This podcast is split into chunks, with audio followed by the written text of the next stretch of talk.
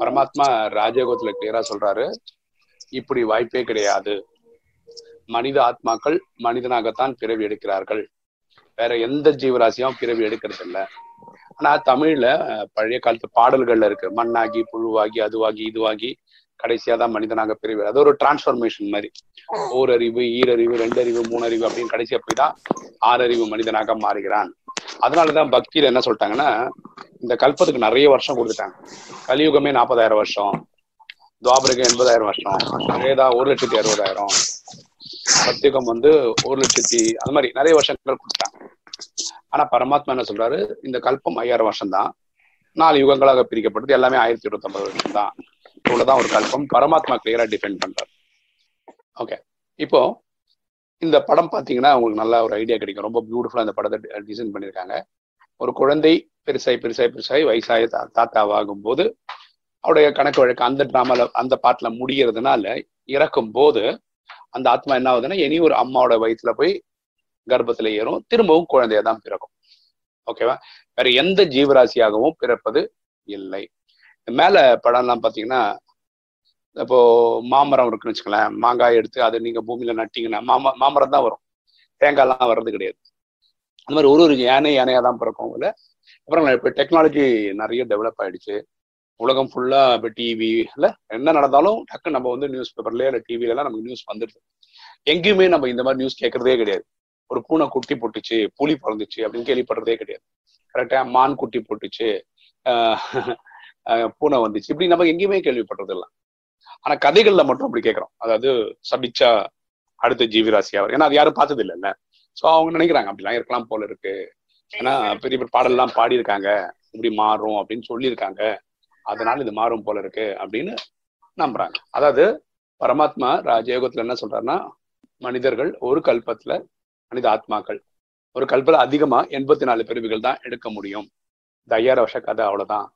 So சத்தியுகத்துல எட்டு திரேதால பன்னெண்டு துவாபரத்துல இருபத்தொன்னு கலியில நாற்பத்தி ரெண்டு சங்கமத்துல ஒண்ணு கூட்டிங்க எண்பத்தி நாலு பிரிவு. இவ்வளவுதான் எடுக்க முடியும். ஓகேவா? இந்த எண்பத்தி நாலு பிரிவுக்குள்ள நீங்க வந்து வேற வேற விலங்குகளெல்லாம் சரீரம் எடுப்பது பிரிவுகள் எடுப்பது கிடையவே கிடையாது. ஓகேவா? ரொம்ப கிளியரா சொல்றேன். என்ன எடுக்கலாம்னா நீங்க ஆனா பெண்ணா மாறி பிரிவு எடுக்கலாம். சோ ஆத்மா பை டிஃபால்ட் ஆத்மா தான் பிரிவு எடுக்கும் போது பூமியில ஆணாகவோ பெண்ணாகவோ இரண்டும் கலந்ததாகவும் பிரிவு எடுக்கலாம். ஓகே? அபூர்வமா அலிகளாகவும் பிறவி எடுக்கலாம். ஆனா வேற ஒரு ஜீவராசியா பூனியா புயலா முயலா அந்த மாதிரி எல்லாம் நீங்க பிறவி எடுக்கவே முடியாது. இது யார் சொல்றா? ஆத்மாக்களின் தந்தை பரமாத்மா சொல்றார். நம்ம பக்தியில என்ன புரிஞ்சுக்கிட்டோம்னா அது வந்து ஒரு டிரான்ஸ்ஃபர்மேஷன் மாதிரி. இங்க பூமியில இருக்கிற ஜீவராசிகள் மனிதன் தான் ரொம்ப உஸ்தி. அவனுக்கு தான் நிறைய யோசிக்க தெரியும். அவனுக்கு தான் ஆறாம் அறிவு இருக்கு. அதனால வந்து அவ்வளவு சீக்கிரம் மனிதனா பிறக்கிறது கிடையாது. அதனால மண்ணாகி புழுவாகி அதுவாகி இதுவாகி கடைசியா தான் மனிதனா பிறக்கிறான் அப்படின்னு நம்புறாங்க. ஓர் அறிவு ரெண்டு அறிவு அப்படி வந்து வராங்க. இது பக்தியில இருக்கிற நம்பிக்கை. அதே மாதிரி பக்தியில வந்து சாதுக்கள் சன்னியா சன்னியாசிகள்லாம் வந்து ஒருத்தருக்கு சாபம் போட்டாங்கன்னா அந்த சாபம் அப்படியே பலிச்சிரும் நீ கல்லா போகணும்னு சொன்னாலும் கல்லாயிடுவாங்க. சிலையா போகணும்னு சொன்னா சிலையாயிடுவாங்க. மிருகமா போகணும். அதனால என்ன பண்ணுவாங்கன்னா அந்த சாதுகள் கிட்ட இருந்தது இந்த பா இது பா பாவம் வாங்கிடக்கூடாது இப்படின்லாம் நம்பிக்கை இருந்தது பக்தி காலகட்டங்கள்ல. ஸோ ஆத்மாவின் தந்தை பரமாத்மா சொல்றாரு நம்ம மனிதர்களாக தான் பிறவி எடுப்போம். நீங்க பாருங்களேன் இதுல இப்படி வித்தியாசமான கதைகள்லாம் இருக்கு. எப்படி கதைன்னா மனிதருக்கு வந்து இறைவன் வந்து ரொம்ப டீசெண்டா வந்து கடவுள். அதான் என்ன சொல்றாருன்னா எல்லாருக்கும் முப்பது வருஷம் அப்படின்னு. இதெல்லாம் மனிதனா உருவாக்கின கதைகள். அப்போ இப்போ விலங்குகளுக்கு பார்த்தீங்கன்னா கழுதை வந்து எனக்கு இவ்வளவு வருஷம் ஆயுசு தேவையில்லை அதுல கொஞ்சம் அப்படின்னு சொல்லுது. நாய் சொல்லுது. அந்த மாதிரி ஒரு ஒரு மிருகங்கள் மங்கி இந்த குரங்கு அது சொல்லுது அப்படின்னு. ஸோ பரமாத்மா என்ன பண்றதுன்னு யோசிக்கும் போது மனிதனை சொன்ன இதெல்லாம் எனக்கே கொடுத்துரு அப்படின்னு. அப்போ மனிதன் வந்து குழந்தை பிறந்ததுல இருந்து ஒரு இருபது வயசு வரைக்கும் வாலிபனா இருக்கிற வரைக்கும் ஒரு முப்பது வயசு வரைக்கும் மனிதன் மனிதன் பிறவி யூஸ் பண்ணிக்கிற மாதிரியும் அதுக்கப்புறம் நாய் மாதிரி குடும்பத்தை காப்பாத்துற மாதிரியும் அப்புறம் குரங்கு மாதிரி அங்க இங்கேயும் தாவின்னு இருக்க மாதிரி அப்ப கழுத மாதிரி குடும்பத்தை பாரத்தை சமைக்கிற மாதிரி இதோட ஆயுசெல்லாம் சேர்த்து தான் மனிதன் இதெல்லாம் கற்பனைகள் உருவாக்கப்பட்ட கதைகள். இதெல்லாம் உண்மையே கிடையாது. பரமாத்மா அந்த மாதிரி எங்கேயுமே சொன்னது கிடையாது. இதுல என்ன புரிஞ்சுக்கணும்னா சத்தியுகத்துல நம்ம நிறைய முயற்சி பண்ணதுனால சத்தியுகத்துல அப்படியே நூத்தி ஐம்பது வருஷம் வாழ்ந்துடலாம். அங்கே எட்டு பிரிவுதான்றதுனால அப்படி நூத்தி ஐம்பது ஃபுல் கோட் ஆஃப் லைஃப் வாங்கிடலாம் திரேதாக்கு வரும்போது நீங்க வந்து நூறு வருஷம் வாழலாம். இதெல்லாம் ரொம்ப டிஃப்ரெண்ட் ஈஸி டிவைட் பண்ணி பாருங்க. ஆயிரத்தி இருநூத்தி ஐம்பது டிவைட் பை எட்டு பிரிவின்னு போட்டீங்கன்னா நூத்தி ஐம்பது ஆயுசு அவரேஜ் வரும். திரேதா வரும்போது ஆயிரத்தி இருநூத்தி ஐம்பது டிவைட் பை பன்னெண்டுன்னு போடுங்களா நூறு சில்லற வரும். அது நம்ம நூறுன்னு சொல்றோம். துவாபரகத்துல வரும்போது ஆயிரத்தி இருநூத்தி ஐம்பது டிவைட் பை டுவெண்ட்டி ஒன் போடுங்க. அறுபது வயசுன்னு வரும். ஓகேவா அதே இது வந்து கலியுகம் நாற்பத்தி ரெண்டு பிரிவு thousand two fifty by forty two போடுங்க உங்களுக்கு வந்து தேர்ட்டின் ஆவரேஜ் லைஃப் வரும். இப்படிதான் பிறவிகளுடைய ஆயுசு நம்ம நிர்ணயம் பண்றோமே தவிர நம்ம வேற ஆத்மா கிட்ட இருந்து ஆயுசுகள் எல்லாம் கடன் வாங்குவது கிடையாது. சோ இந்த புரிதல் இருந்தா நல்லது. சோ நம்ம யாருக்கும் பயப்பட தேவையில்லை. அதாவது என்ன பண்ண பயப்பட தேவையில்லைன்னா நம்மள வந்து யாரோ சபிச்சுட்டாங்க. நான் வந்து அடுத்த வாட்டி கழுதியோ மிருகமாவோ பிறப்போம் இப்படிலாம் பயப்படவே தேவையில்லை. நம்ம செய்த பாவம் இனி ஒரு உடல் எடுத்து ஆணாகவோ பெண்ணாகவோ பிறப்பி எடுத்து அனுபவிப்போமே தவிர நம்ம வேற எந்த ஜீவராசியாவும் பிறவி எடுக்க போவது இல்லை. இத பரமாத்மா ரொம்ப கட் அண்ட் கிளியரா சொல்லி புரிவிக்கிறேன் அதான் நீங்க அப்படியெல்லாம் பயப்பட தேவையில்ல. யாரா சபிச்சிருவாங்க. நீங்க அப்படி பிறப்பீங்க இப்படி எல்லாம் சொல்றது யாரு? மனித ஆத்மாக்கள் தான் சொல்றாங்க. இறைவன் சொல்லல. இறைவனே இப்போ வந்து எல்லா உண்மைகளை எடுத்து சொல்லும் போது இந்த உண்மையும் எடுத்து சொல்றாரு. அந்தந்த ஆக்சுவலா பரமாத்மா என்ன சொல்றாரு? ஒரு ஒரு விதைக்குள்ளயும் அது என்னவா ஆகணும்ன்றதுதான் எழுதியிருக்கு. ஓகே இப்ப பாருங்களா உங்களுக்கு ஒரு விதை கிடைச்சிருக்கு. அந்த விதை என்னன்னு தெரியலன்னு வச்சுக்கோங்களேன். அது என்னவா வரும்னு தெரியலன்னா சும்மா நட்டு பாருங்க அவ்வளவுதான். தண்ணி ஊத்தி வளர்த்தீங்கன்னு வச்சுக்கலாம் அது செடியா பழமா வரும்போது அது கனி காய் காய் காய்க்கும் போது தெரிஞ்சிடும் அது ஆப்பிளா இல்லாட்டி மாம்பழமா இல்ல வேற என்னதுன்னு தெரிய வந்துடும் ஸோ அந்த விதையை பார்த்து தெரியாதவங்க நட்டுட்டா தெரிஞ்சிடும் சரியா? அதே மாதிரி ஒரு ஆத்மாக்குள்ள மனித ஆத்மாக்களுக்கான ரெக்கார்டிங் தான் இருக்கு. ஓகே அந்த ரெக்கார்டிங் தான் நடிக்கவே முடியும். அந்த ஆத்மா இதோட அப்படிதான் நடிக்க முடியும். ஸோ இது புரிஞ்சுக்க வேண்டிய விஷயம். ஸோ ரொம்ப கிளியரா பரமாத்மா. இங்க நாங்க ஒரு வாட்டி மதுபன் போயிட்டு ரிட்டர்ன் வந்தோம். ரிட்டர்ன் வரும்போது இது என்னோட பர்சனல் அனுபவம். அப்போ ஒரு வேற ஒரு பிரதர் என் கூட வந்திருந்தாரு. அவர் பயங்கர நல்ல சேவைதாரி. அவர் என்ன சொன்னா ட்ரெயின்ல பரமாத்மா சேவை பண்ணணும்னு சொல்றாரு. பிரதர் நம்ம சேவை பண்ணலாம்ல. அப்ப என்னன்னா ஹிந்தியில தான் நீங்க நம்ம கிளாஸ் எடுக்கணும். எனக்கு ஹிந்தி கொஞ்சம் கொஞ்சம் தோடா தோடா தான் பேச தெரியும். தமிழ்ல இதே புக்கு தான் நம்மகிட்ட இருக்கு. இந்த புக்கை வச்சுட்டு கட கட கடன் முன்னாடி இருக்கிற ஆத்மாக்களுக்கு கிளாஸ் எடுத்தோம். அப்போ எனக்கு தெரிஞ்ச ஹிந்தியில இங்கிலீஷ்ல கலந்து கலந்து கலந்து எப்படியும் அந்த புக்கை முடிச்சிட்டோம். ஏன்னா ரெண்டரை நாள் கிட்டத்தட்ட ஒரு ரெண்டு நாள் கிட்ட டிராவல் பண்ணோம் ட்ரெயின்ல எல்லா கதையும் கேட்டவங்க எல்லாருமே என்ன ஒத்துக்கிட்டாங்க? நான் ஆத்மான்றதை ஒத்துக்கிறேன். பரமாத்மான்றதை ஒத்துக்கிறேன். எல்லாம் ஒத்துக்கிட்டாங்க. ஏன்னா கடைசி அவங்க ஒத்துக்காது இந்த பேஜ் வரும்போது ஒத்துக்கல. மனிதன் வந்து வேற ஜீவராசியா பிறக்க மாட்டான்னு நீங்க சொல்றதை நான் ஒத்துக்க மாட்டேன். எனக்கு அந்த நம்பிக்கை இருக்கு. அதாவது என்ன சொல்ல வரேன்னா இன்னைக்கும் பக்தியில மக்கள் இந்த சாபம் பண்ணா வேற ஜீவராசிகளா பிறப்பாங்கன்றத நம்புறாங்க. அந்த அந்த பார்ட்ல இருந்து வெளியே வர்றதுக்கு அவங்களுக்கு டைம் எடுக்கும் ஸோ அதனால நீங்க நான் கிளாஸ் எடுக்கும் போது யாராவது இதை புரிஞ்சுக்கலன்னா விட்டுருங்க. நம்ம சொல்ல வேண்டியதெல்லாம் என்னன்னா பரமாத்மா சொல்றாரு நீங்க இறைவனோட அன்பை ரசிக்க பாருங்க அனுபவிக்க பாருங்க பாக்கியெல்லாம் தானா வந்துரும்னு சொல்லுங்க. காலப்போக்குல இந்த நாலேஜை வந்து புரிஞ்சு பரமாத்மாவோட அன்பை புரிஞ்சுக்கிட்டாங்கன்னு வச்சுக்கோங்களேன். அப்புறம் கொஞ்ச நாளுக்கு அப்புறம் இந்த பர்டிகுலர் பாயிண்ட்டையும் அவங்க புரிஞ்சுப்பாங்க. இந்த படத்துல பிரம்மாவும் மம்மாவும் அவங்களுடைய படம் காட்டப்பட்டிருக்கு. ஆக்சுவலா ஆஹ் ஏன்னா நம்ம ஃபர்ஸ்ட் நாள்ல இருந்து கிளாஸ்ல பிரம்மா மம்மா என்ற வார்த்தைகள்லாம் பயன்படும். யாரை பேசிட்டு இருக்கோம்னு தெரியாம இருக்குது இல்லையா? அதனால இந்த இதை புரிஞ்சுக்கணும். இவரதான் லேக்ராஜ் என்ற பெரியவர்னு சொல்லிட்டு இருக்கோம் ஃபர்ஸ்ட்ல இருந்து. கிருஷ்ணர் சத்தியகுத்தின் இளவரசர் அவர் சத்தியகுத்தின் எட்டு பிரிவு எடுப்பாரு. திரேதால வரும்போது ராமனா எடுப்பாரு. அங்க ஒரு பன்னெண்டு பிரிவு எடுப்பாரு. அதுக்கப்புறம் துவாபரத்துல விக்ரமாதித்ய ராஜாவை வந்து சோமநாத் கோயில் கட்டுறது அவர் தான் அங்க ஒரு இருபத்தொன்னு பிரிவு எடுப்பார். கலியுகத்துல நாற்பத்தி ரெண்டு பிரிவில கடைசி பிரிவு அவருடைய அறுபத்தி மூணாவது பிரிவு இங்க துவாபர கலியுகத்துல இல்ல டோட்டலா எண்பத்தி மூணாவது பிரிவுன்றது லேக்ராஜ் என்ற ஒரு பெரியவர். உட்கார்ந்துருக்காரு பாத்தீங்களா? அவருடைய அறுபதாவது வயசுல அதாவது அவருடைய வானப்பிரஸ்த நிலையில வானப்பிரஸ்த நிலைன்னா அறுபது அறுபது வயசுல பக்தியில சொல்லுவாங்க. பரமாத்மா சொல்றாரு இப்போ ராஜயோகம் பிராக்டிஸ் பண்ற எல்லாருக்குமே வானப்பிரஸ்த நிலை. பாருங்களேன் என்னோட லௌகிக வயசு வந்து நாற்பத்தெட்டு அப்ப எனக்கு அறுபது வயசு ஆனாதான் வானப்பிரஸ்த நிலைன்னு கிடையாது. இந்த ஞானம் கத்துக்கிறவங்களுக்கு எப்பவுமே ஏன்னா நம்ம எனக்கு அறுபது வயசு ஆகிற வரைக்கும் எனக்கு நாட்கள் வருஷங்கள் ஓடிடும் வேஸ்டாவே போயிடும்.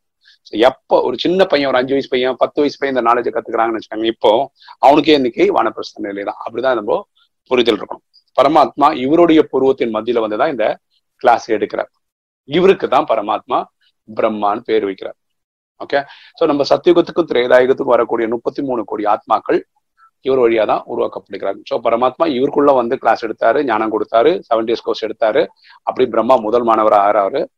ஓகேவா அதன்படி இவர் வழி வழியா கேட்கிறவங்க பிராம பிரம்மாவோட குழந்தைகள் ஆகுறாங்க. பரமாத்மாவோட இந்த நாலேஜை எடுத்துக்கிறாங்க. ஓகே அப்படிதான். ஸோ பக்தியில என்ன சொல்றாங்க? பிரம்மா தான் படைக்கிறாரு அப்படின்னு சொல்றாங்க. ஆனா ஆக்சுவலா இதோட படைத்தல் எப்படி நடக்குதுன்னு இப்படிதான். வாய் வழியா தான் நடக்குதே தவிர பக்தியில சொன்ன மாதிரி அவரோட உடல் உறுப்புகள்ல இருந்து பிறக்கிறது கிடையாது. சோ சோ நம்மளுடைய வேலை இதுதான். நம்ம வந்து நம்ம முப்பத்தி மூணு கோடி பேர் எப்படி உருவாக்குறோம்னா செவன் டேஸ் கோர்ஸ் நம்ம எடுக்கிறோம். அது கேட்பாங்க. அப்படி அவங்க பாபா குழந்தை ஆவாங்க. இறைவனுடைய யோகா பண்ணி பரமாத்மாவை அனுபவம் பண்ணுவாங்க. அப்புறம் இந்த சிஸ்டம் நல்லா புரிஞ்சுப்பாங்க. அப்புறம் அமிர்த வேலை வாணி படிக்கிறது ஸ்ரீமத் ஃபாலோ பண்றது சேவை பண்ணி இதெல்லாம் பண்ணுவாங்க. நாளடைவில் அவங்களும் இந்த ஆர்வத்துல செவன் டேஸ் கோர்ஸ் எடுப்பாங்க. அதுபடி கேட்கறவங்க அவங்க பாபா குழந்தைவாங்க இப்படிதான் இந்த சிஸ்டம்க்கு தேவையான முப்பத்தி மூணு கோடி ஆத்மாக்கள் வருகிறார்கள். ஸோ பரமாத்மா தான் இவருக்கு பிரம்மான்னு பேர் வைக்கிறார். அவங்க பக்கத்துல இருக்கவங்க தான் ஜெகதம்பா சரஸ்வதி அப்படின்றோம். இந்த ஜெகதம்பான்றது என்ன அர்த்தம்னா பக்தியில மக்கள் வந்து ஆஹ் எல்லார்கிட்டயும் ஒரே ஆள்கிட்ட எல்லாம் கேட்கறது வந்து ஜெகதம்பா கிட்ட தான் அப்படின்னா என்னன்னா? இப்போ நீங்க நல்லா படிக்கணும்னு வச்சுக்கோங்க நீங்க சரஸ்வதின்ற தேவி கிட்ட கேட்பீங்க பக்தியில சொல்றேன். காசு வேணும்னா லக்ஷ்மி கிட்ட கேட்பீங்க தைரியம் வேணும்னா துர்கா தேவி கிட்ட கேட்பீங்க ஆனா எது வேணுமா கேட்கணும்னா ஜெகதாம்பா கிட்ட தான் கேட்கணும் ஸோ வாரி வாரி வழங்கக்கூடிய கோயில் இது வந்து ஜெகதாம்பா அவங்கள வந்து தெய்வமா பக்தியில கும்பிடுறாங்க. அதே மாதிரி பிரம்மாக்கும் இல்லையா? பிரம்மாக்கும் வந்து கோயில்கள் ரொம்ப கம்மி. எங்கேயோ ஒரு இடத்துல வந்துட்டு ஒரு கோயில் இருக்கு அப்படின்லாம் சொல்றாங்க. சரியா? ஸோ இவங்க தான் ஃபவுண்டர்ஸ் ஓகே ஸோ பிரம்மா தான் அவருக்கு அவர் அறுபது வயசு இருக்கும்போது கிட்டத்தட்ட முப்பது நாற்பது கோடிக்கு மேல பணம் இருந்தது. பரமாத்மா அவருக்கு காட்சி கொடுத்தாரு. என்ன காட்சி ரெண்டு காட்சி கொடுத்தாரு. ஒண்ணு இவரே லட்சுமி நாராயணனா வந்த காட்சி காமிச்சாரு. அதே மாதிரி இந்த விநாசமாக கூடிய காட்சி காட்டாரு. மூன்றாம் உலக போர் எப்படி நடக்கும்ன்ற காட்சி காமிச்சாரு. அப்ப இவர் என்ன சொன்னாரு இந்த மூன்றாம் உலக போர் காட்சியை பாக்குறதுக்கு எனக்கு பிடிக்கல முடியல. அதனால எனக்கு அந்த காட்சி வேணாம்னு சொல்லிட்டாரு. ஸோ அப்புறம் இவருக்கு அந்த லட்சுமி நாராயணனோட காட்சி கண்ட உடனே அவருக்கு ஓகே திருப்தி ஆயிட்டாரு. பரமாத்மா தான் வந்திருக்கிறார் அவர் தான் நாலேஜ் எடுக்கிறாரு அப்படின்னு சொல்லி. ஸோ அவருக்கு இருக்கிற முப்பது நாற்பது கோடியும் இந்த சிஸ்டம்ல தான் அவர் என்ன பண்ணார்? இன்வெஸ்ட் பண்ணாரு. ஓகேவா பரமாத்மா வாணியில என்ன சொல்றாருன்னா நீங்க தன்னை ஆத்மானு புரிந்து இறைவனாகிய தந்தையை நினைவு செய்தீங்கன்னா ஒரு செகண்டுக்கு ஒரு லட்சம் ரூபாய் அதனால நீங்க கர்ம யோகம் பண்ணும்போது கர்ம யோகம்னா கர்மம்னா நம்ம செய்யக்கூடிய செயல் யோகம்னா கனெக்ஷன் நமக்கும் ஆத்மாவின் தந்தைக்கும் கனெக்ஷன் எந்த வேலையா இருக்கட்டும் இப்ப நான் சொல்லிட்டு இருக்கேன் உங்ககிட்ட நீங்க கேட்டுட்டு இருக்கீங்க நான் சொல்லும் போது இறைவனை நினைவு பண்ணி நான் உங்களுக்கு சொன்னா அந்த ஒரு ஒரு செகண்டுக்கு ஒரு லட்சம் ரூபாய் எனக்கு வருமானம். இது சத்தியகோத்திர ரேகத்துல எனக்கு வந்துடும் நீங்க கேட்டுட்டு இருக்கீங்க நீங்க கேட்கும் போது இறைவன் நினைவுல இருந்தே இது கேட்டீங்கன்னா ஒரு ஒரு செகண்டுக்கு ஒரு லட்சம் ரூபாய் உங்களுக்கு வருமானம். ஸோ இப்படி நமக்கு வருமானம் கிடைக்கும். அதே மாதிரி பரமாத்மா சேவையில நீங்க ஒரு ரூபா போட முடியுமா? இருந்தா உங்களுக்கு அஞ்சு கோடியா திரும்ப வருகிறது. பாருங்க அவர் முப்பது நாற்பது கோடி போட்டிருக்காரு அந்த காலத்துல. ஓகேவா அப்புறம் சேவை செய்தா. பரமாத்மா வானில சொன்னதே கிடையாது. சேவை செய்தா உங்களுக்கு என்ன ரிட்டர்ன் கிடைக்குது அது இன் டர்ம்ஸ் ஆஃப் ருப்பீஸ்ல அவர் சொன்னது கிடையாது. நீங்க ராஜாவா வருவீங்க ராஜாவா வருவீங்கிறத மட்டும் தான் சொல்றாரு. ஓகேவா இதுக்கு ஒரு கதை இருக்கு. சேவையா செய்தா உங்களுக்கு என்ன திரும்ப வரும்? இது ஒரு பக்தி கதை. ஆனா இது வந்து உங்களுக்கு தெரிய வச்சு ஏன் நாங்கெல்லாம் சேவை செய்யறோம் ஏன் நீங்கெல்லாம் சேவை செய்யணும்? இதுல என்ன சூட்சமமா விஷயம் இருக்கு? ஏன் இவங்க எல்லாம் காலங்காத்தால எழுந்து அமிர்த வேலை பண்றாங்க? ஏன் இது ஒரு பரமாத்மா சேவை பண்றாங்க? எதுக்கு இந்த ஆன்லைன் கிளாஸ் நடத்திட்டு இருக்காங்க? வர்றவங்க போறவங்களுக்கெல்லாம் செவன் டேஸ் கோர்ஸ் ஏன் எடுக்கிறாங்க? ஏன் இறைவன் அருமகம் கொடுக்குறாங்க? அப்படின்றத நான் இந்த கதை சொன்ன உடனே உங்களுக்கு தெரிஞ்சிடும் அதுக்கப்புறம் நீங்க இதோட நாலு மடங்கு அஞ்சு மடங்கு பண்ணுவீங்க. அந்த கதையை நான் சொல்லிடுறேன். இது பயங்கர இன்ஸ்பிரேஷனலான ஸ்டோரி இது பக்தியில வரக்கூடிய கதை. தமிழகத்தை சேர்ந்த ஒரு அப்பா அம்மா பொண்ணு. பொண்ணு ரொம்ப சின்ன பொண்ணுன்னு வச்சுக்கோங்க ஒரு பத்து வயசு பொண்ணுன்னு வச்சுக்கோங்களேன். இவங்க வந்து காசிக்கு போறாங்க. நல்ல வசதியானவங்க தான். இவங்க காசிக்கு போறாங்க. அங்க போய் ஒரு இடம் வாங்கிக்கிறாங்க. அங்க தங்கிக்கிறாங்க. அவங்க அப்பா பிசினஸ் பண்றாரு. அந்த பொண்ணு அங்க இருக்கும். இந்த அப்பா என்ன பண்ணுவாருன்னா அவர்கிட்ட இருக்க பைசாக்கு ஒரு காசி கோயிலுக்கு பக்கத்துல பெரிய ஒரு குளம் நடுறாரு. அந்த குளத்துல வந்து ஒரு சைடு மனிதர்கள் வந்து தண்ணி குடிக்கலாம். அந்த அதர் சைடு வந்து மிருகங்கள்லாம் தண்ணி குடிக்கலாம். அந்த மாதிரி ஒரு செட்டப் பண்றாரு. சத்திரம் கட்டி விட்டுருக்காரு. அதாவது வெளியூர் காசினா வெளியூர்ல இருந்து ஆளுங்க வருவாங்களா அவங்க ஃப்ரீயா தங்கிக்கலாம் உடனே அடுத்த நாள் கிளம்புற கோயில் கும்பிட்டு அவங்க வீட்டுக்கு போய்க்கலாம். அதுக்கான ஏற்பாடு பண்ணி தராரு. யார் வந்தாலும் இலவசமா சாப்பாடு போடுவாரு. இப்படி பண்ணிக்கிட்டே வராரு. கொஞ்ச நாட்கள் என்ன ஆயிடுதுன்னா இவருடைய மனைவி காலமாயிடுறாங்க. இப்ப அப்பாவும் பொண்ணும் மட்டும்தான் இருக்காங்க. இவர் வந்து அந்த சேவை பண்ணிட்டே இருக்காரு. வரவங்க போறவங்க எல்லாம் தானே. இதை பார்த்துதான் அந்த குழந்தை வளர்றான் அந்த குழந்தைக்கு கல்யாண வயசு ஆகும்போது அவங்க அப்பா சொல்றாரு அம்மா எனக்கும் வயசாவது உனக்கு நான் திருமணம் பண்ணி வச்சிட்டா உனக்கு ஒரு செக்யூரிட்டி வந்துடும் அப்ப அந்த பொண்ணு சொல்றா எனக்கு கல்யாணம் வேண்டாம். நான் கல்யாணம் பண்ணிக்கிற விருப்பமே இல்லப்பா. நீங்க பண்ற இதே சேவை தான் நான் பண்ணிட்டு இருப்பேன் அப்படின்னு. அப்ப அப்பக்காரங்க எவ்வளவு சொல்லியோ எவ்வளவு சொந்தக்காரங்களாம் கன்வின்ஸ் பண்ணி இந்த பொண்ணு கேட்கவே இல்லை. கடைசியில் என்ன ஆகுதுன்னா இந்த அப்பங்காரன் வந்து நிறைய சொத்து பொண்ணு பேர்ல எழுதி வச்சிடறாரு நிறைய வீடு. என்னென்னலாம் பண்ண முடியுமோ? அந்த பொண்ணு வந்து ஏன்னா கல்யாணம் பண்ணிக்கல இல்லையா? இனி ஒரு அவரோட ஐஸ்க்கு உட்கார்ந்து சாப்பிடுற அளவுக்கு சொத்தை ரெடி பண்ணி வச்சுட்டு அவர் வயசுல ஆகும்போது அவர் சரீரம் விட்டுறாரு இந்த பொண்ணு அப்பா பண்ணதே பண்றான். வர்றவங்க போறவனுக்கெல்லாம் அள்ளி அள்ளி அள்ளி அள்ளி கொடுக்குறான். படிக்க அங்க வந்து படிக்க முடியாதவங்களுக்கு காசு அப்படி இப்படி.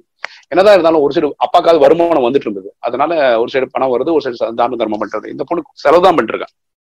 இப்படி செலவு பண்ணி செலவு பண்ணி செலவு பண்ணி இருக்கிற காசெல்லாம் காலி. அதுக்கப்புறம் எப்படி தெரியுமா சேவை பண்ணா? அக்கம் பக்கத்துக்கிட்ட எல்லாம் காசு கேட்பான். நான் இந்த மாதிரி வர்றவங்களுக்கு சாப்பாடு போகணும் எனக்கு காசு கொடுங்க. உரிமையா போய் கேட்பான். இப்படி கேட்டு கேட்டு கேட்டு கேட்டு நிறைய காசு ஆனதுக்கு அப்புறம் அதை வச்சு சேவை சேவை பண்ணி. அவங்களுக்கு எல்லாருக்கும் தெரியும். தவறா நான் போலன்னு. ஒரு நாள் என்ன ஆயிடுதுன்னா எல்லா கடன் கேட்டவங்களும் வீட்டுக்கு வந்துடுறான் இல்லம்மா நீ பண்ற சிஸ்டம் சரியில்லை. உங்ககிட்ட இருந்த காசை கொடுத்தீங்க அது ஓகே. நீங்க அடுத்தது பத்தி யோசிக்கவே இல்லை. எல்லாத்தையும் கொடுத்து காலியாயிட்டு நெட் ரோடு பண்ணிட்டீங்க ஏன் எங்க கிட்ட இருந்து காசு வாங்கி நீங்க வந்து சேவை பண்றீங்க? இது என்ன பழக்கம் அது? அதனால நீங்க அந்த காசை எனக்கு திருப்பி கொடுத்தா நல்லா இருக்கும். அந்த காசை நான் சொல்றது இந்த கதை நடந்து ஒரு three four hundred four hundred five hundred years முன்னாடி நடந்த கதை. பக்தி காலத்துல நடந்த கதை. அன்னைக்கு அது ரெண்டு லட்சம் ரூபா கிட்ட இந்தம்மா எல்லாருக்கும் காசு தான். இந்த மாட்ட அஞ்சு பைசா கிடையாது. ஒரு தொழில் கிடையாது. எல்லாத்தையும் இறைவனோட இதுக்கே கொடுத்துட்டாங்க. இப்ப சொந்த ஆளுங்கெல்லாம் வந்து கேட்கறாங்க அப்ப இந்த அம்மா சொல்றாங்க என்ன பண்றதுன்னே தெரியல. நேர காசி விஸ்வநாத கிட்ட வரா. ஒரேடியா உட்காந்துடுறா நினைவு பண்ணிட்டே இருக்கா. இறைவன் கிட்ட அன்னையில இருந்து எங்க அப்பா காலத்துல இருந்து இன்னைக்கு வரைக்கும் நான் உன்னோட சேவைக்காக தான் கொடுத்தேன். எங்க சொத்தெல்லாம் கொடுத்து முடிச்சாச்சு. இன்னைக்கு மக்கள் கிட்ட இருந்து வாங்கி நான் கொடுத்துட்டேன். இன்னைக்கு வந்து அவங்க ஒரு ரெண்டு லட்சம் ரூபா கையில எடுத்து வைன்னு கேக்குறாங்க. நான் எங்க இருந்து எடுத்து கொடுக்கறது? நீ தான் எனக்கு ஒரு வழி காட்டணும் அப்படின்னு சொன்னாங்க. அப்போ அந்த வழியை வர ஒரு ஒருத்தர் இந்த அம்மா பார்த்தோன்னு கண்டுபிடிச்சிட்டாங்க. இந்த பொண்ணு தான் அந்த கொடுக்குறான்னு. அப்போ அவன் சொல்றா இந்த ஊர்ல பெரிய கோட்டீஸ்வரர் ஒருத்தர் இருக்காரு. நீ அவர்கிட்ட போமா அவர் உனக்கு உதவி பண்ணுவார். எனக்கு இது மட்டும் தான் எனக்கு தெரியும்னு சொல்லிட்டு அவரு போயிட்டார். இந்த பொண்ணு அந்த பெரிய கோட்டீஸ்வரர் வீட்டுக்கு போறான் அந்த கோட்டீஸ்வரர் வந்து இந்த பொண்ணை பார்த்ததே கிடையாது. அப்ப இவ போய் இன்ட்ரடியூஸ் பண்ணிக்கிறா தன்னை யாருன்னு. அப்ப அவங்க இவங்க அப்பாவுக்கு சொல்லும் போது அவருக்கு புரிய வருது. அவங்க அப்பா அந்த கோட்டீஸ்வரர் வீட்டுக்கு நேர் முன்னாடி இருக்க குளம் தான் இவங்க அப்பா கட்டினது. அந்த குளத்துல இன்னைக்கும் மனிதர்கள் வந்து குடிச்சிட்டு இருக்காங்க மிருகங்கள் குடிச்சிட்டு இருக்கு. இதெல்லாம் பாக்குறாரு அவர். அப்போ இவர் என்ன சொல்றாரு? என்னத்துக்குமா என்ன தேடி வந்த? அப்படின்னு. இல்ல எனக்கு ஒரு ரெண்டு லட்சம் ரூபா வேணும். நான் எல்லாருக்கும் கடன் கொடுக்கணும். அப்போ அவங்க சொல்றாங்க எதை கொடுத்து கொடுப்பேன் நீ ஏதாவது சொத்து பேப்பர் வச்சிருக்கியா? அதை பேஸ் பண்ணி கொடுக்குறியா? சப்போஸ் நீ அந்த ரெண்டு லட்சம் திருப்பி தரலாம் நான் அந்த இடத்த வித்தா நான் எடுத்துப்பேன் இல்லையா அப்படின்னு. அப்போ அந்த பொண்ணு சொல்றேன் என்கிட்ட அந்த மாதிரிலாம் இல்லை. நான் எல்லாத்தையும் கொடுத்துட்டேன் ஏற்கனவே. என்கிட்ட அந்த மாதிரிலாம் ஒன்றும் கிடையாது. நீங்க கொடுங்க. நான் இனிமேல் வேலைக்கு போய் சம்பாதிச்சு கொஞ்சம் கொஞ்சமா கொடுத்துட்றேன். அப்படின்றான் இல்லம்மா இப்படிலாம் கொடுக்க முடியாது. இந்த பெரிய கொட்டீஸ்வரன் வீட்டுல வேற பல பணக்காரர்கள்லாம் வந்து உட்காந்து சீட்டாட்டம் ஆடிட்டு இருக்காங்க அது ஒரு சைடு உட்காந்து அவங்க எல்லாம் வேடிக்கை பாக்குறாங்க என்ன நடக்குது? கான்வர்சேஷன் இந்த பொண்ணு என்ன தெரியுமா சொல்றா? நீங்க தயவுசெய்து கொடுத்து காப்பாத்துங்க. நான் ஏன்னா என்ன நம்பி கொடுத்தாங்க. நான் திருப்பி கொடுக்கணும். இனிமே எனக்கு வரக்கூடிய புண்ணியம் இருக்குல்ல அந்த புண்ணியம் எல்லாம் நான் உங்களுக்கு கொடுக்குறேன். நீங்க எடுத்துக்கங்க அப்படின்னு. அதால் சிரிக்கிறார். புண்ணியம் எவ்வளவு ரூபாமான்னு கேட்கிறார் நீ தானம் தர்மம் பண்ணா அதுக்கு என்ன புண்ணியம் கிடைக்கும்? அதுக்கு என்ன கணக்கு இருக்கு? இது இந்த ஒரு ஏழைக்கு சாப்பாடு போட்டா இது ஐநூறு ரூபாவா திரும்பி வருமா? இல்ல ஆயிரம் ரூபாவா திரும்பி வருமா? இதுக்கு என்ன கணக்கு? யாருக்கு தெரியும் கணக்கு வழக்கலாம் அந்த பொண்ணு சொல்லி எனக்கு எனக்கும் தெரியாது. எங்க அப்பா சொல்லியிருக்கா நல்ல காரியம் பண்ணா அது வந்து நான் பல மடங்கா திரும்பி வரும்னு சொல்லியிருக்கேன். எனக்கு அவ்வளவுதான் தெரியும். அதான் நீங்க தந்துதான் ஆகணும். இந்த பொண்ணு பயங்கர உரிமையா கேட்கறா சொந்த அப்பா கிட்ட கேட்கற மாதிரி கேட்கறா ஆனா அவர் வந்து சிரிக்கிறாரு கிண்டல் பண்றாரு எல்லாம் பண்றாரு. இது என்ன ஆயிடுச்சுன்னா ஒரு லெவலுக்கு மேல அந்த கூட இருக்கிறவங்க எல்லாம் இவரை பாத்துக்கிட்டே இருக்காங்க. அப்ப இவருக்கு ஒரு மாதிரி ப்ரெஷர் இவருக்கு வந்து அந்த ரெண்டு லட்சம் ஒரு விஷயம் வேணும். அந்த பெரிய கோட்டீஸ்வரன் சரி என்னதான் ஆகுதுன்னு பார்ப்போம். இந்த என்ன கேட்கறேன்னா இது கொடுத்தா என்ன ஆகும்? உங்களுக்கு புண்ணியம் கிடைக்கும். இதே தான் சொல்லிட்டு இருக்கான். சரிம்மா நான் தரேம்மா அப்படின்னு ரெண்டு லட்சத்துக்கு தரேன்னு சொல்லி உள்ள போய் வந்து காசு கொடுத்துட்றாரு. அப்ப இந்த பொண்ணு என்ன பண்றா? ரொம்ப நன்றிங்க உங்களுக்கு நான் ரொம்ப சீக்கிரம் கொடுத்துருவேன். அதுக்கு கேரண்டி கேட்டார்ல அதுக்கு இந்த பொண்ணு என்ன சொல்லுவான்னா இவங்க ஆளுங்களை அனுப்பிச்சு அவங்க அவங்க வீட்டுல வச்சிருந்த பெரிய ஒரு சிவலிங்கத்தை கொண்டு வந்து அந்த முன்னாடி இருக்க குளம் அவங்களுக்கு தானே அந்த குளத்துல கொண்டு போய் நடுவுல வைக்கிறாங்க. சிவலிங்கம் என்ன ஆகும்? குளத்துல வச்சா வெயிட்டா இறங்கிடும்ல அது பூமி தண்ணி கொல்லியில போயிடுச்சு. அங்க போய் அது நிறைஞ்சிச்சு. அப்போ இது எதுக்குமா அங்க வைக்கிறீங்கன்னு கேக்குறாரு. நான் என்னைக்கு உங்க கடன் கட்டி முடிச்சிடணும் அன்னைக்கு இந்த சிவலிங்கம் ஃப்ளோட் ஆகும். மிதக்க ஆரம்பிச்சிரும். அன்னைக்கு உங்க கடன் நான் கொடுத்துட்டேன் அப்படின்னு.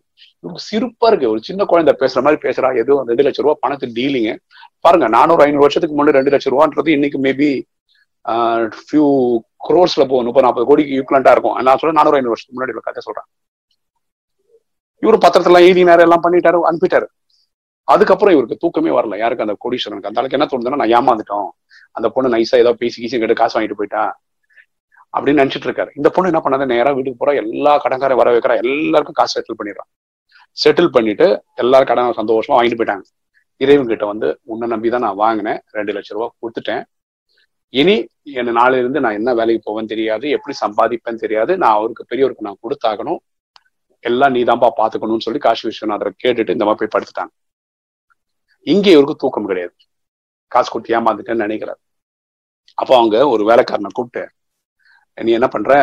அந்த குளத்தாண்ட உட்காந்து ஒருத்தன் இந்த குளத்தாண்ட ஒருத்தன் அந்த குளத்தாண்ட. அவங்க என்ன ரிப்போர்ட் எடுக்கணும்னா எத்தனை பேர் வந்து தண்ணி குடிக்கிறாங்க? அங்க எத்தனை மிருகங்கள் வந்து தண்ணி குடிக்குது? கணக்கெல்லாம் எடுக்கணும். ஏன்னா எவ்வளவு புண்ணியம் வருதுன்னு கணக்கு பார்க்கணுன்றதுக்காக. ரெண்டு பேரும் வேலைக்கு வைக்கிறாரு ஒரு பண்றாரு. ஸோ அடுத்த தூக்கமே வரல இவருக்கு காலங்காலத்தில் அமிர்த வேலை டைம்ல இவர் எழுதிட்டாரு. மொட்டை மாடில இருந்து பாக்குறாரு பார்த்தா அந்த குளம் தெரியும்ல அந்த குளத்தை அப்படியே வெறிச்சு பார்த்துட்டே இருக்காரு. அப்புறம் லைட்டா அந்த விடியல் வருது சந்தியா நேரமும் சும்மா வெளிச்சம் வர ஆரம்பிக்குது. இந்த காசி விஸ்வநாதர் கோயில் இருக்கு இல்லைங்களா? அந்த கோயிலை சேர்ந்த ஒரு காளை மாடு ஒரு பசு மாடு வாட்டர் பீட் அது வருது. அது எப்பவுமே அங்க வந்து தண்ணி குடிக்கிறது தான். அது வந்து தண்ணி குடிக்குது. இங்க குடிக்கிறதுக்கும் கோயில் அந்த காலம்பர கோயில் மேல தாளம் அடிப்பாங்க அது டப்ப டப்ப டப்ப டப்ப சவுண்ட் அடிக்கிறது கேக்குது. பயங்கரமா கிடையாது இவரு இந்த காட்சியை பாக்குறாரு அந்த பசுமாடு தண்ணி குடிக்குது. அதை முடிச்சுட்டு அது கோயிலுக்கு போகுது. பயங்கரமான சத்தம். அது பட்டாசு வெடிக்கிற மாதிரி பாம்பு வெடிக்கிற மாதிரி ஒரு சத்தம். என்னன்னா அந்த குளத்துக்குள்ள முங்கி இருந்த சிவலிங்கம் ஃப்ளோட் ஆயிடுச்சு. மிதக்க ஆரம்பிச்சிச்சு. இந்த இவருக்கு அப்படியே கை காலாம் நடுங்க ஆரம்பிச்சிச்சு. யாருக்கு? இந்த கோட்டீஸ்வரருக்கு. நடந்தது ஒரே ஒரு ஈவெண்ட் தான். அந்த காலம் பசுமாடு வந்து தண்ணி குடிச்சிட்டு போயிருக்கு. அந்த பொண்ணு சொன்னது என்ன? உங்க கடன் கொடுத்து முடிச்சதுக்கு உடனே இந்த இது ஃப்ளோட் ஆகும்னு சொல்லியிருக்காங்க. இந்த பசுமாடு தண்ணி குடிச்சிட்டு போனதே வந்து இவருக்கு கொடுத்த கடனை அடிச்சிருச்சு. அதானே அர்த்தம்? இவர் அப்படியே கை காலெல்லாம் விரைக்க ஆரம்பிச்சிச்சு அவருக்கு இவர் தேடி போறாரு அந்த பொண்ணு வீட்டுக்கு. ஒரு கும்பலோட போய் வந்துட்டு அந்த பொண்ணை கையெடுத்து கும்பிட்டோமா? நான் பெரிய கோட்டீஸ்வரன் நான் வாரி வாரி வழங்கி கடன்லாம் கொடுத்து பெரிய பைசா சம்பாதிச்சு எப்படியோ வச்சிருக்கேன். ஒரு குளத்துல குடிச்ச ஒரு பசு மாடு குடிச்சிட்டு போனா அது கணக்கு வழக்கு இத்தனை இத்தனை லட்சம் ரூபாய்க்கு இருக்கும்னு நான் நினைச்சது பார்த்தது இல்லம்மா அவர் என்ன சொன்னார்னா உனக்கு அப்பா இல்லம்மா. எனக்கு குழந்தை இல்லை. நான் கோடிக்கணக்கா சொத்து வச்சிருக்கேன். என்ன அப்பாவை ஏத்துக்கோமா நீ தான தர்மம் பண்ணு. எது உண்மையான வருமானம் நான் இப்பதான் புரிஞ்சுக்கிட்டேன். சும்மா கடை வட்டி போட்டு சம்பாதிக்கிறது கிடையாது. நீ என்னோட பொண்ணு. இனிமே இந்த பைசா எல்லாம் உழுதுதான் நீ எல்லா தாரபம் என்ன பண்ணியோ அப்பா உன் அப்பா கிட்ட இருந்து எப்படி எல்லாம் பண்ணியோ அதே மாதிரி பண்ணிக்கோ. இப்ப புரியுதுங்களா? இறைவன் சேவை பண்ணா சிவனோட சேவை பண்ணா உங்களுக்கு என்ன கிடைக்கும்னு பரமாத்மா நினைவு பண்ணா ஒரு செகண்ட் ஒரு லட்சம் ரூபா சொல்லியிருக்கிறார் வாணியில ஒரு ரூபா ஒரு யஜ்னத்துல போட்டா அது அஞ்சு கோடியா ரிட்டர்ன் வரும்னு சொல்லியிருக்காரு. ஆனா சேவையா பண்ணா என்ன வரும்னு இன்னைக்கு வரைக்கும் நான் பத்து வருஷம் வாணியில எங்கேயுமே ஒரு வாணியில இத்தனை ரூபா ஈக்குவலண்டா அவர் சொன்னது இல்லை ஆனா இதுக்காக பக்தியில ஒரு கதை இருக்கிறது. இது நானூறு ஐநூறு வருஷத்துக்கு முன்னாடி உள்ள கதை.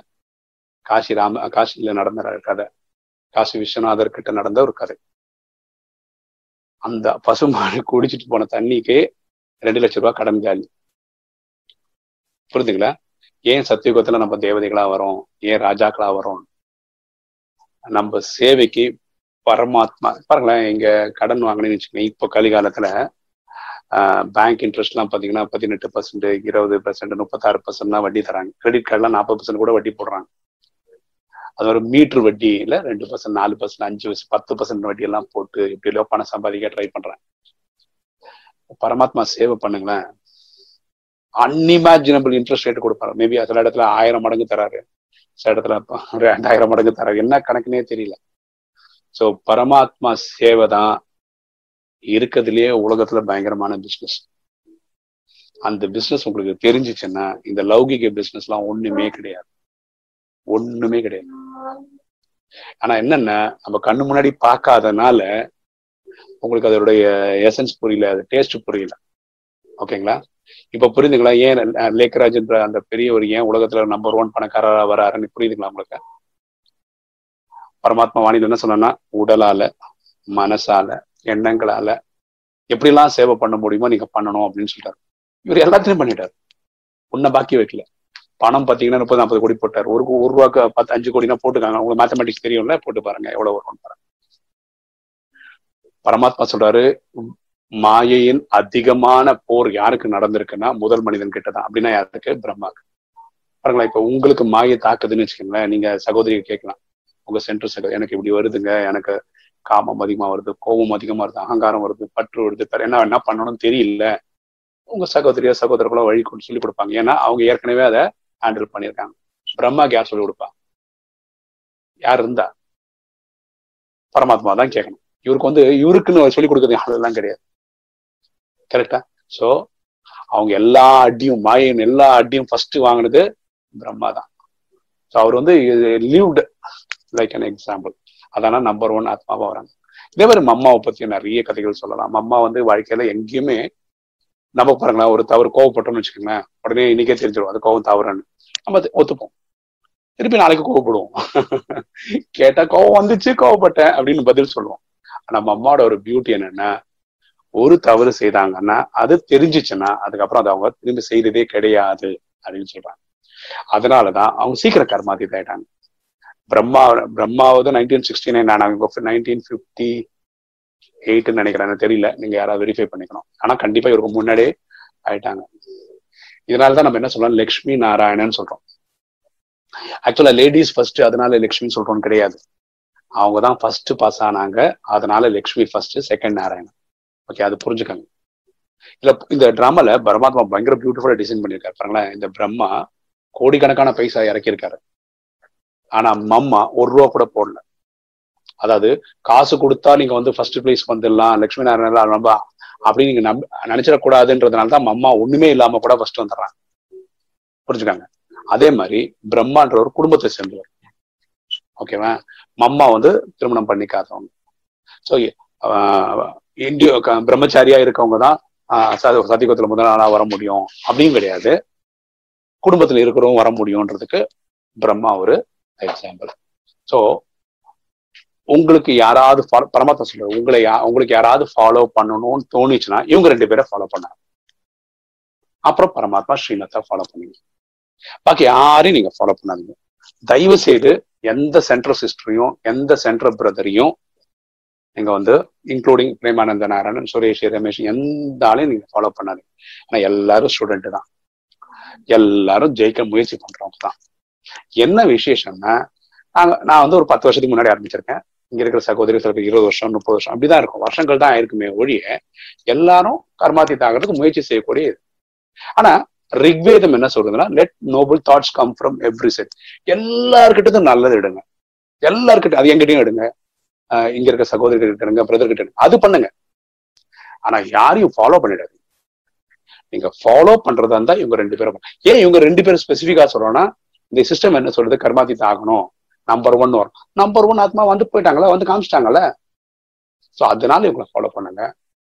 எப்பவுமே யார் சொன்னாலும் இந்த இறைவனுடைய கிளாஸ் வந்து எடுத்துக்கொள்ளுங்கள் சரியா? ஓகே இன்னைக்கு நம்ம இதோட முடிச்சப்போம். நாளைக்கு வேற ஒரு சப்ஜெக்டோட அடுத்த போர்ஷன் வந்து நம்ம பார்ப்போம். ஓம் சாந்தி